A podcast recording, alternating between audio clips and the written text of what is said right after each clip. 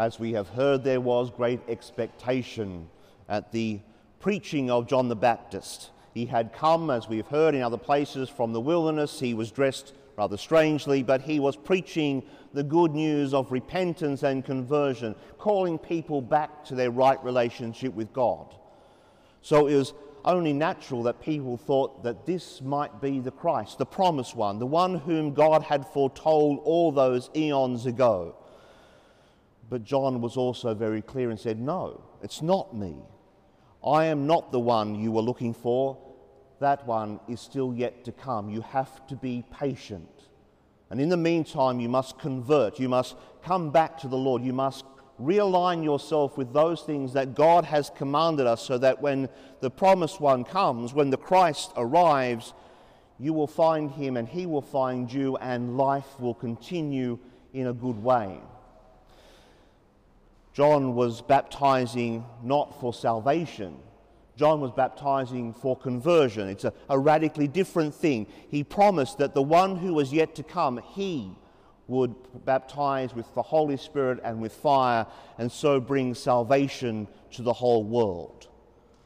So it's in that context that we find Jesus on the banks of the Jordan. Having visited his cousin John the Baptist on that place, he too entered into the waters of the Jordan and was baptized. And then there's that wonderful saying that we find in Luke's Gospel, not recorded in any other while he was praying, the heavens are opened and the Holy Spirit descends on him like a dove. While he was praying, in that moment, earth and heaven are united. The barrier that exists between heaven and earth is dissipated, and our prayers pierce the heavens and so bring those wonderful words This is my beloved Son, with whom I am well pleased. There on the banks of the Jordan, the Messianic age begins. There in that place, the whole of the history of salvation is brought to fulfillment as the promised one begins his public ministry and brings salvation in the form of himself.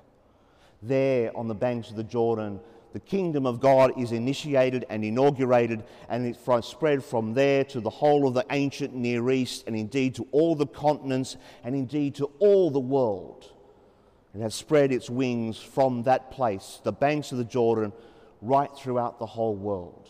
Not just in time, in terms of space, but in terms of time as well. From that day to now, the kingdom of God is with us. We are called to live in that messianic age, an age that was inaugurated on the banks of the Jordan, and live it as best we can. It will never be complete, it will never be perfect this side of the second coming of Jesus as we have been promised. But until then, we are called to live as if the kingdom of God already exists in this world, even if imperfectly.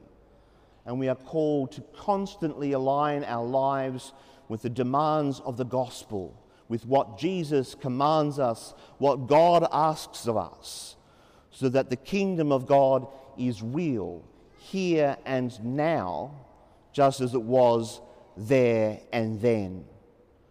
It has spread its wings, as I say, all across the world, and it has spread its existence for all the centuries that have intervened between then and now, and we are called to live the kingdom of God here and now because it exists here and now. So, on this feast of the baptism of the Lord, we are reminded that what we are living in is not something that is, sorry, I'll rephrase that. What we are living for is not something yet to come. What we are living for is already present, imperfectly, but we are called to live it and to live it day by day better and better with God's grace so that the kingdom of God may be made more and more manifest here and now, in this place and in this time, just as it was inaugurated back there, back then. Then, when the second coming arrives, we will hear those wonderful words as well. These are my beloved children, with them I am well pleased.